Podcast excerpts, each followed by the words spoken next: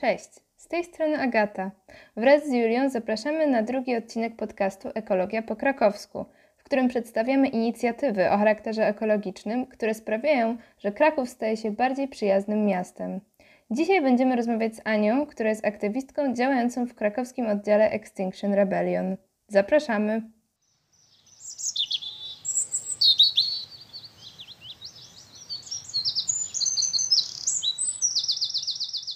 Ja chciałam się zapytać na, na początek, dlaczego w ogóle zaczęłaś się udzielać aktywistycznie i jakie obszary aktywizmu najbardziej Cię interesują? Może zacznę od drugiej części, że interesuje mnie w zasadzie aktywizm klimatyczny. To jest jakby jedyny obszar mojej działalności na razie. Nie wiem, może się to kiedyś zmieni. Na razie tylko działam w Extinction Rebellion. Zaczęłam się udzielać, dlatego że no w pewnym momencie dotarła do mnie ta informacja gdzieś z dwa lata temu na temat tego, w jakim stanie jest klimat, w jakim stanie jest e, planeta i że czas na działanie powoli się kończy, trzeba to zrobić tu i teraz. I po prostu jakąś taką poczułam potrzebę, żeby zacząć to robić. Mam dzieci, dwójkę, więc też jakby martwię się o ich przyszłość i to mnie bardzo motywuje do działania. A jeszcze jakbyś mogła powiedzieć, bo wiem, że jesteś bardzo zajętą osobą, właśnie masz rodzinę i poza tym pewnie wiele aktywności. Ile czasu, jakbyś tak mogła powiedzieć, udaje ci, udaje ci poświęcać na aktywizm? Czy jak godzisz go w ogóle z innymi swoimi zadaniami? No, to różnie. Są takie tygodnie, gdzie więcej czasu poświęcam, są takie, kiedy jakoś bardziej e, inne osoby robią to za mnie. No ale tak no, kilka, kilkanaście godzin tygodniowo takiej pracy jest częściowo przy komputerze organizacyjnej, częściowo po prostu na akcjach w terenie, jakby na ulicy, nie?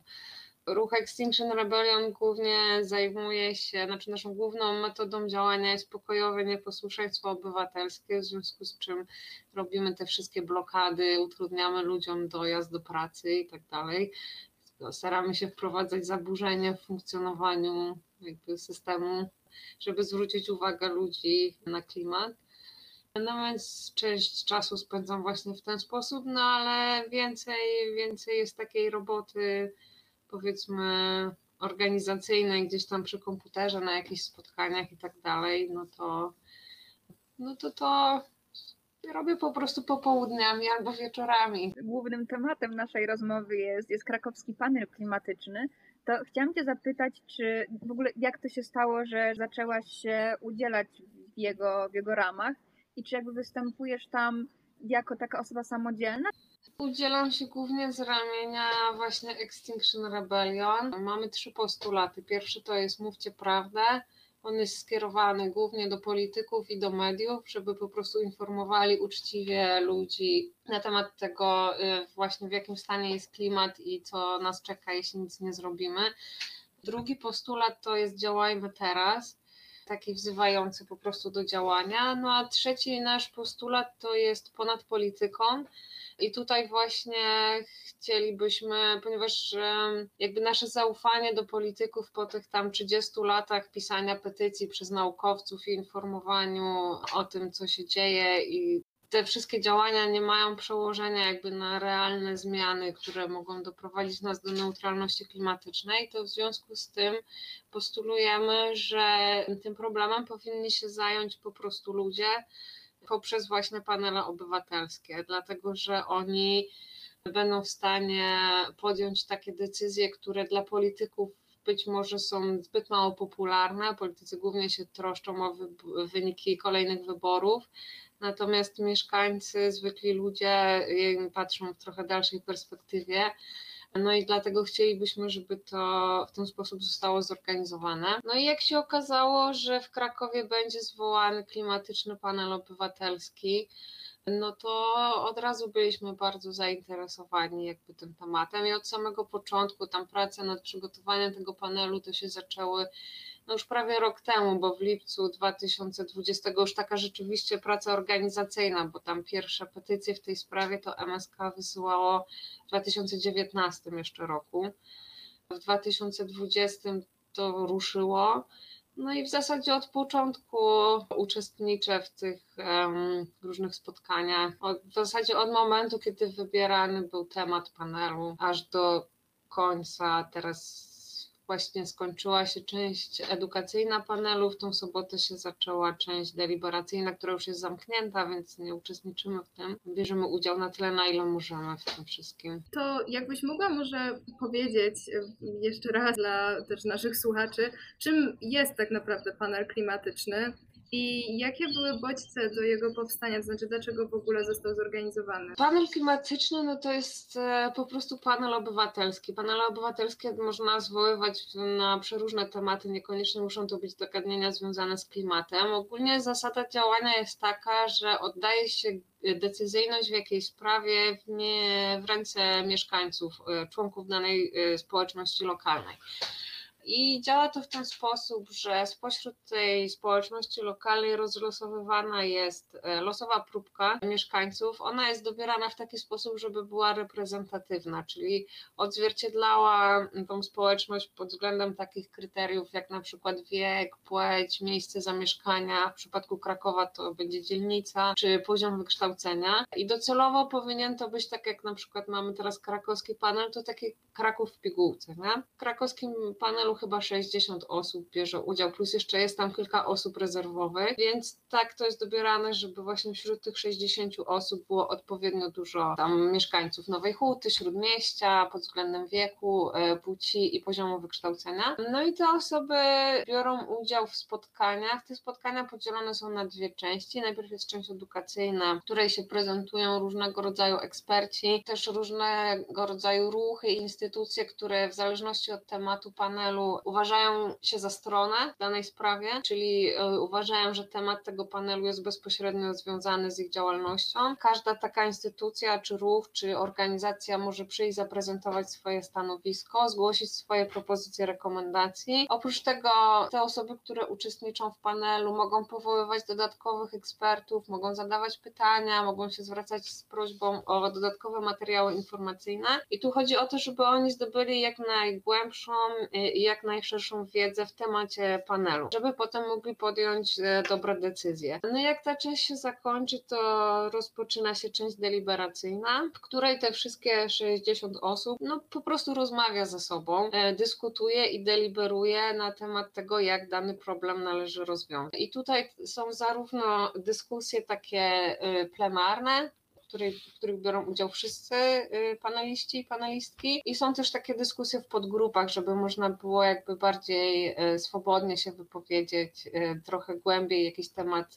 poruszyć i omówić. No a na sam koniec te rekomendacje, które paneliści wypracują, wybiorą, poddawane są głosowaniu. No i te, które otrzymają wystarczająco wysokie poparcie, w Krakowie to jest przyjęte na poziomie 80% poparcia lub więcej, są przekazywane już bezpośrednio do władz lokalnych do wdrożenia. I one co do zasady powinny być wiążące dla tych władz lokalnych. Czyli e, jeżeli panel obywatelski zadecyduje, że nie wiem, budujemy elektrownię taką albo taką, e, no to po prostu władza lokalna już nie kwestionuje dalej tej decyzji, tylko po prostu ją wdraża e, i wprowadza w życie. No i tak to mniej więcej działa. Panel w Krakowie został zwołany w odpowiedzi na pismo, które przesłał do e, prezydenta miasta młodzieżowy strajk klimatyczny we wrześniu 2019 roku. Nie wiem, czy pamiętacie, wtedy był taki dosyć duży marsz klimatyczny w Krakowie, bo dosyć dużo osób brało w tym udział i na samym końcu tam zostało złożone to pismo. Trochę czekało na odpowiedź,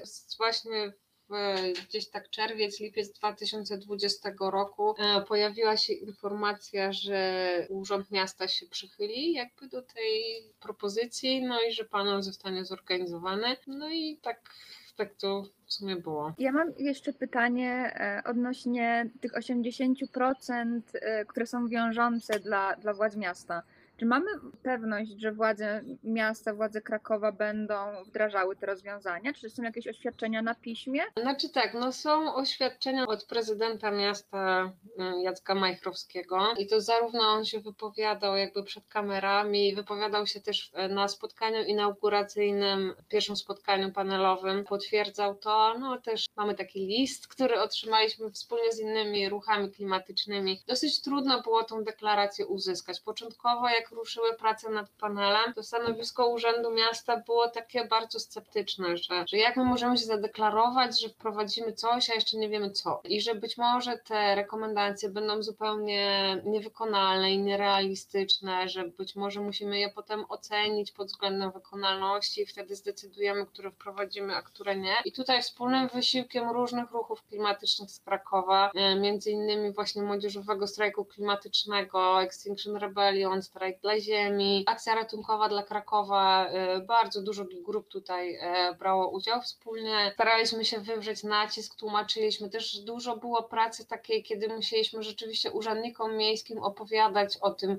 czym w ogóle jest panel, dlaczego to jest takie ważne, żeby te rekomendacje były wiążące. No i koniec końców udało nam się taką deklarację uzyskać. Z tym, że to jest deklaracja tylko tak naprawdę prezydenta miasta. To już jest kwestia takiej lokalnej polityki, na ile możemy to traktować jako rzeczywiście wiążącą, bo tutaj pan prezydent może powiedzieć jedną rzecz, a Rada Miasta może stwierdzić inną rzecz, więc to też jeszcze nie jest przesądzone, że one zostaną rzeczywiście wdrożone, no ale jakaś deklaracja się pojawiła, co nas bardzo cieszy. Ja bym jeszcze dopytała, zastanawiam się też, jakie narzędzia jako obywatelki i obywatele mamy, żeby wywierać taki bezpośredni nacisk na władzę, że jeżeli obietnice na piśmie i oficjalne deklaracje zawiodą, to jakby co możemy zrobić? Urząd Miasta też w takiej wypowiedzi e, podczas tej części e, edukacyjnej wypowiadał się zastępca prezydenta miasta e, Andrzej Kuli, który zadeklarował, że po zakończeniu panelu przedstawi program wdrożenia tych rekomendacji. On to mówił do panelistów i panelistek, więc domyślam się, że im chciałby zaprezentować, ale mam nadzieję, że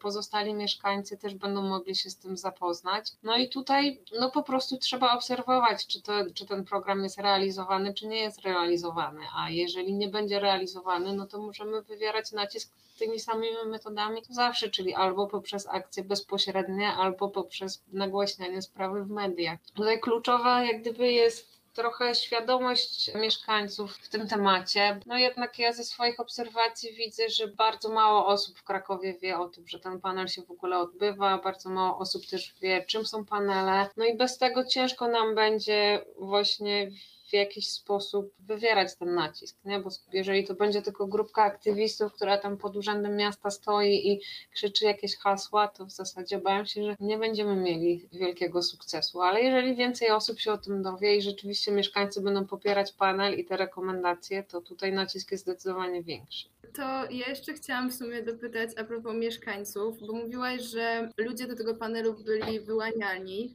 To znaczy, rozumiem, że były im wysyłane, z tego co czytałam, zaproszenia, tak po prostu do wzięcia mhm. udziału w panelu. I chciałam zapytać, bo powiedziałaś, że to miała być taka reprezentatywna grupa mieszkańców Krakowa. Czy wiesz może, jakie były kryteria doboru? Czy to na przykład bardziej był jakiś przekrój społeczny, czy też e, przekrój wiekowy mieszkańców? Kryteria doboru były cztery. Wiek, płeć, miejsce zamieszkania, czyli dzielnica i poziom wykształcenia. Są takie badania, że te cztery kryteria wystarczą do tego, żeby ta próbka była reprezentatywna. Myśmy jeszcze chcieli e, jako ruchy klimatyczne, żeby tam dołączone było piąte kryterium, czyli stosunek do zmian klimatu. No ale ponieważ w Krakowie nie ma, nie było takich badań opinii e, publicznej przeprowadzonych, no to nie udało się tego kryterium łączyć. Myślę, że kwestie czasowe i finansowe mogły mieć y, znaczny wpływ. A jeszcze chciałam Cię dopytać, czy uważasz, że grupa 60 osób, czy Ty tak oceniasz, że to jest grupa wystarczająca do faktycznie decydowania o polityce klimatycznej miasta? Czy to jest jakby odpowiednia, reprezentatywna grupa? Myślę, że tak. Jeżeli te kryteria rzeczywiście są spełnione i te 60 osób reprezentuje różne perspektywy, to myślę, że tak, że to wystarczy. Tutaj panele obywatelskie też nie mogą być za duże, dlatego że to bardzo utrudnia dyskusję. Lepiej właśnie jest wziąć bardzo dobrze statystycznie dobraną próbkę, ale mniejszą. No i też oczywiście trzeba zadbać tutaj na poziomie dyskusji, żeby każda z tych osób była wysłuchana, żeby wszystkie perspektywy zostały uwzględnione. Tam cały zespół facylitacyjny pracuje, jest odpowiedzialny za to, żeby wszystkie te osoby y, zostały wysłuchane. Wiesz może, czy osoby, mieszkanki i mieszkańcy Krakowa, którzy biorą udział w tym panelu, czy są jakoś wynagradzani? E, tak, to jest jedno z założeń panelu, że paneliści i panelistki dostają wynagrodzenie za udział w panelu. To jest też dosyć ważne jak gdyby kryterium, dlatego że no, jednak udział w panelu wymaga bardzo dużego zaangażowania od tych osób i to nie jest tylko sam udział w spotkaniach, tylko też no, tych materiałów edukacyjnych jest naprawdę bardzo dużo. No i podejrzewam, że oni spędzają teraz bardzo dużo czasu na właśnie czytaniu, e, przeglądaniu tego wszystkiego i tak, dostają za to wynagrodzenie i to dobrze, że je dostają. Jakbyś mogła mi jeszcze powiedzieć, czy na te zaproszenia, czy odzew był duży, to znaczy, czy wiele osób odpowiedziało i zgodziło się na wzięcie udziału właśnie w panelu? A moim zdaniem był bardzo słaby ten odzew. Tam chyba 3% osób, 20 tysięcy e, zaproszeń zostało rozesłanych do losowo wyłonionych mieszkańców Krakowa. E, z tego odpowiedzi było niecałe 600 w tej okolicy. Moim zdaniem to jest raczej mało. I też dużo się zastanawiałam, dlaczego tak niski odzew e, jest. Wydaje mi się, że mogą być dwa powody. No albo ludzie w Krakowie nie przejmują się klimatem, co wydaje mi się, że nie jest aż tak bardzo prawdopodobne, biorąc pod uwagę te wszystkie. Mm, sukcesy, które mamy tutaj w Krakowie, na przykład jeśli chodzi o czyste powietrze i tak dalej, to wydaje mi się, że świadomość tego w Krakowie jest, tego problemu, jakim, jest, jakim są zmiany klimatu i katastrofa klimatyczna jest na tyle wysoka, że, że ten powód no, może być taki drugorzędny. Głównym powodem wydaje mi się jest to, że po prostu ludzie nie do końca wiedzieli o co chodzi w tym zaproszeniu. Znaczy się, no tak jak mówiłam, bardzo mało osób wie, czym w ogóle są panele, po co się je robi i jak to działa. No i bez tych informacji, no to w zasadzie znalezienie samego takiego zaproszenia w skrzynce, nie wiem, czy, czy tam było za mało informacji na tym zaproszeniu, czy nie.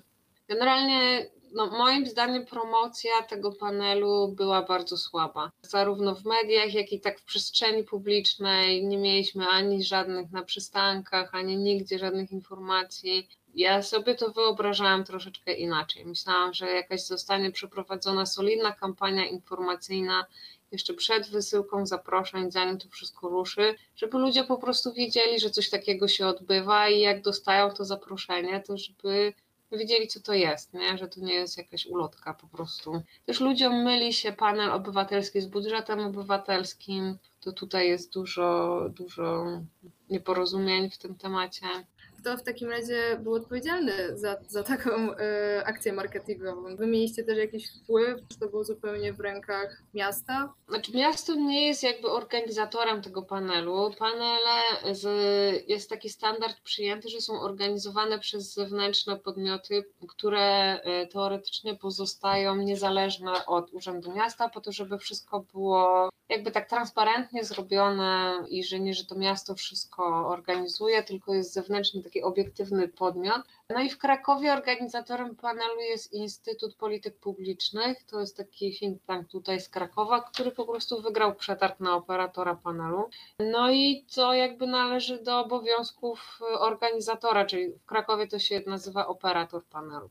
Z tym, że no tutaj no, parę takich formalnych problemów się pojawiło. Ten przetarg pierwszy raz był ogłoszony w sierpniu.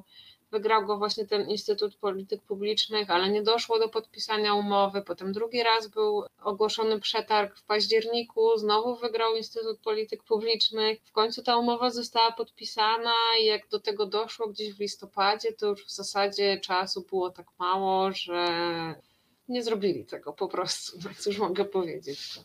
Też jakby z tego, co, co czytałyśmy, to no, panel powstał e, w odpowiedzi na jakby zastaną sytuację w Krakowie, ale też globalną katastrofę ekologiczną. I właśnie w tym kontekście chciałyśmy Cię prosić, czy mogłabyś coś opowiedzieć więcej o dotychczasowej polityce klimatycznej Krakowa, jak ona wyglądała? Kraków ma politykę klimatyczną, co jest e, jakby już krokiem do przodu w porównaniu z innymi miejscami, natomiast mają głównie niestety tylko na papierze. Znaczy uczestniczy na przykład w programie Climate Key, który na początku się zobowiązał, że osiągnie neutralność klimatyczną do 2030 roku. No w tej chwili już urzędnicy miejscy wypowiadają się, że to będzie 25% redukcji emisji gazów cieplarnianych do 2030 roku, czyli zmniejszony został cel o 3 czwarte w zasadzie. I tutaj bardzo dużo jest takich działań, no szczerze mówiąc po prostu PR-owych, nie? Znaczy dużo się mówi, programy są, natomiast niewiele się rzeczywiście dzieje. Często Urząd Miasta też lubi w swoich wypowiedziach przerzucać trochę odpowiedzialność na mieszkańców. Bardzo często się przewija taka, takie zestawienie, że Urząd, że Miasto Kraków to odpowiada za 7% emisji gazów cieplarnianych, a pozostałe 90 parę to są emisje mieszkańców, więc e, tutaj urząd stoi na stanowisku, że mieszkańcy powinni zająć się tym, żeby ograniczyć swoje emisje, natomiast no, do tej pory niewiele robił, żeby im to umożliwić albo ułatwić w jakikolwiek sposób.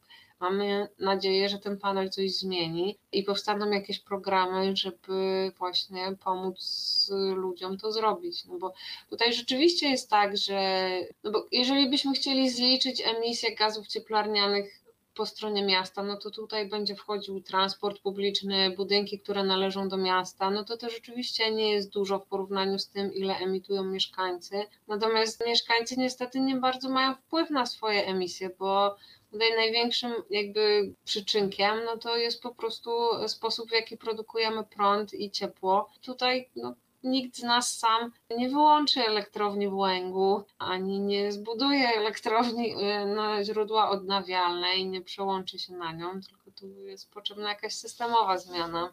No też z jednej strony właśnie jest cała ta polityka klimatyczna miasta, z drugiej strony wycina się drzewa w Krakowie, rok w rok to jest kilkadziesiąt tysięcy drzew wyciętych. Zamiast tego jakieś takie nasadzenia zastępcze są prowadzone, które no owszem w liczbach to wygląda fajnie, bo ileś tam tych nasadzeń było, ale nikt jakoś po stronie miasta nie mówi, że takie małe drzewko zasadzone to nie jest dokładnie tym samym, co wielkie stare drzewo, które zostało ścięte i no, no nie, nie równoważy jakby tego, że tych gazów cieplarnianych jest pochłaniane mniej. Y, czyli rozumiem jeszcze, żeby tak uściślić, to znaczy ten postulat y, osiągnięcia zeroemisyjności do 2030, on już został zweryfikowany, to znaczy realnie to może być 25% zmniejszenia emisji? E, no, takie wypowiedzi po stronie Urzędu Miasta się pojawiały właśnie przy okazji panelu i tych, tam, zanim się rozpoczął panel, to też były prowadzone konsultacje społeczne, gdzie właśnie urzędnicy miejscy się wypowiadali, no i tak, taki cel został nam przedstawiony. W takim razie chciałam Cię jeszcze wrócić trochę do um, ogólnych pytań dotyczących panelu i chciałam zapytać, jakie są główne cele w takim razie y, tego panelu obywatelskiego?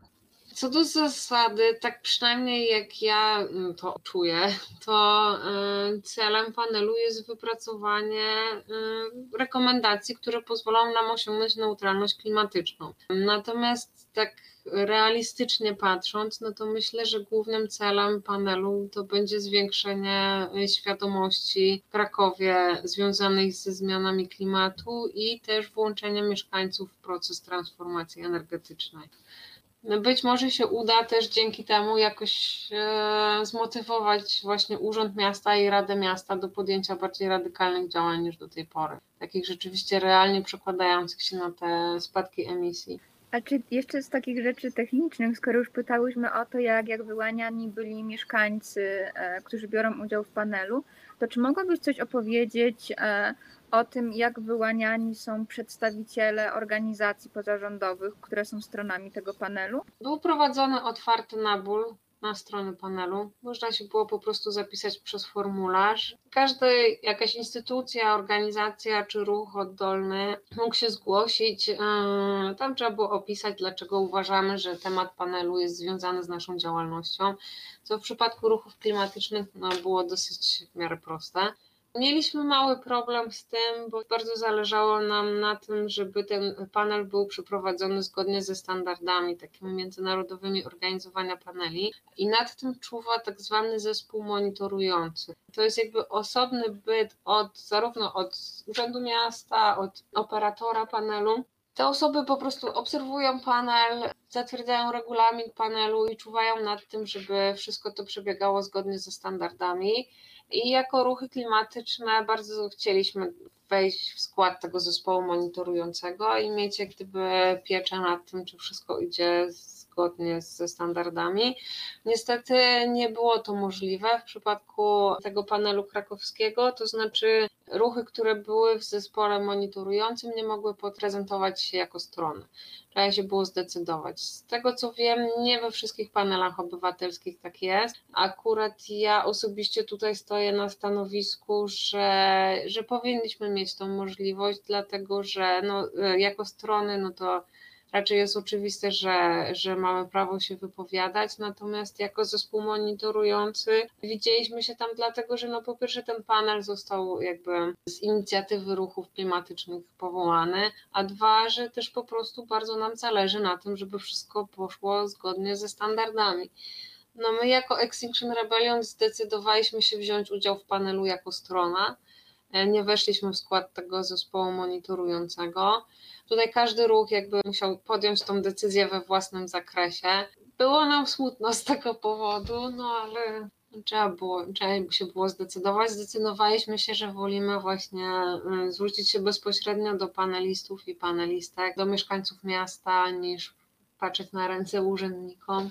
A w takim razie, skoro już zdecydowaliście się na tą rolę strony, to czy mogłabyś powiedzieć, co dokładnie robicie podczas panelu? To znaczy, mówię, że prezentujecie właśnie i zwracacie się bezpośrednio do obywateli. Mogłabyś wyjaśnić, co to oznacza? Jak chodzi o sam panel, no to mieliśmy, e, każda strona miała e, czas na to, żeby się tam zaprezentować. Cały ten panel się odbywa online, więc to też e, była taka prezentacja po prostu no, podczas spotkania na Zoomie. No i w tej prezentacji no, staraliśmy się jakby e, zwrócić uwagę panelistów i panelistek na to, że konieczne są zdecydowane i szybkie działania i że to musi być e, zmiana systemowa, a nie tylko e, przerzucanie odpowiedzialności na mieszkańców, żeby ludzie przestali jeździć samochodami, to się uratujemy z katastrofy klimatycznej. Niestety to nie działa w ten sposób. Więc to była jedna rzecz, którą tam w tym wystąpieniu podkreślaliśmy. Mm, no a druga rzecz to zwracaliśmy się do nich z takim apelem, że, że po prostu im ufamy, że podejmą mądre y, i odpowiedzialne decyzje i że ze swojej strony zapewniliśmy ich, że będziemy czuwać nad tym, żeby te y, decyzje zostały wprowadzone w życie, a jeżeli nie będą wprowadzane w życie, że właśnie będziemy się starali wywierać nacisk za pomocą naszych akcji skierowanych do Urzędu Miasta. E, a jeśli chodzi o takie, taką działalność związaną z mieszkańcami, no to prowadziliśmy taką kampanię informacyjną, trochę w mediach się wypowiadaliśmy na temat tego, czym jest panel, dlaczego nam zależało na tym, żeby panel był zorganizowany. No i też bezpośrednio do ludzi się zwracaliśmy, staliśmy po prostu raz na plantach i zagadywaliśmy do ludzi, rozdawaliśmy ulotki. E, mówiliśmy właśnie, że się panel będzie odbywać, że co co to jest panel. Takie ostatnie pytanie wieńczące naszą, naszą rozmowę o panelu obywatelskim. Chciałabym Cię zapytać, jaka jest według Ciebie najlepsza, nie wiem czy najszybsza e, recepta na na osiągnięcie neutralności klimatycznej dla Krakowa. Extinction Rebellion bardzo często podkreśla to, że my nie jesteśmy ruchem eksperckim, w związku z czym nie proponujemy żadnych rozwiązań i dlatego się właśnie zwracamy do paneli obywatelskich, e, żeby w oparciu o wiedzę ekspercką, którą uczestnicy panelu zdobywają, mogli podjąć te decyzje. Ja mogę się wypowiadać teraz za siebie tylko, Obejrzałam całą tą część edukacyjną panelu, więc trochę tam informacji zdobyłam podczas tego. Wydaje mi się, że kluczowe jest, są zmiany w prawie ogólnopolskim krajowym, które dopuszczą powstawanie spółdzielni energetycznych gminach miejskich, to jest jedna rzecz. A druga rzecz to jest wsparcie finansowe po prostu dla ludzi, e, którzy są skłonni przejść na energetykę odnawialną. Czy to tak jak teraz jest cały ten program Mój Prąd, gdzie na dachach domków jednorodzinnych ludzie sobie wstawiają te panele fotowoltaiczne. Z jednej strony to jest fajne, z drugiej strony to jest jednak rozwiązanie tylko dla bogatych, bo tam chyba gdzieś z jedną piątą czy ileś tych kosztów można dostać zwrot, ale to najpierw trzeba zrobić inwestycję, która jest bardzo duża, a potem jakiś mały ułamek tej inwestycji jest zwracany. Wydaje mi się, że nie tędy droga i że jakieś takie programy systemowego wsparcia dla osób, których po prostu nie stać na to, żeby sobie zamontować te panele. Wszelkiego rodzaju działania edukacyjne zawsze są ok, bo tutaj mnóstwo roboty jeszcze do zrobienia. No, ale myślę, że kluczowe tutaj to są zmiany w prawie na poziomie, na poziomie krajowym. Teraz tą dyrektywę RED 2 mamy wprowadzić w Polsce do końca 2021 roku. Prezentowała się pani z Ministerstwa Energii na tym panelu. Twierdzi, że już prawie ukończyli pracę nad nią, no, ale to chciałabym to zobaczyć rzeczywiście już w praktyce, a nie jakieś takie obietnice. Czyli bardziej ogólnokrajowo, żeby też zmienić sam Kraków, tak? Znaczy, Kraków może dużo zrobić, natomiast no, takie instytucje jak na przykład nasza elektrociepłownia, no to nie jest własnością miasta, to jest własność PGE. No i PGE też się wypowiadało na panelu, że ich e, jakby mm, sposobem na neutralność klimatyczną jest przejście z węgla na gaz. No to był trochę jak dla mnie śmiech na sali, bo to nie jest neutralność, jeżeli zamiast węgla spalamy gaz. No ale na to władze Krakowa jako takie nie mają wpływu niestety. Natomiast domyślam się, że jakieś formy nacisku na władze centralne są w stanie wywierać i to byłoby bardzo mile widziane.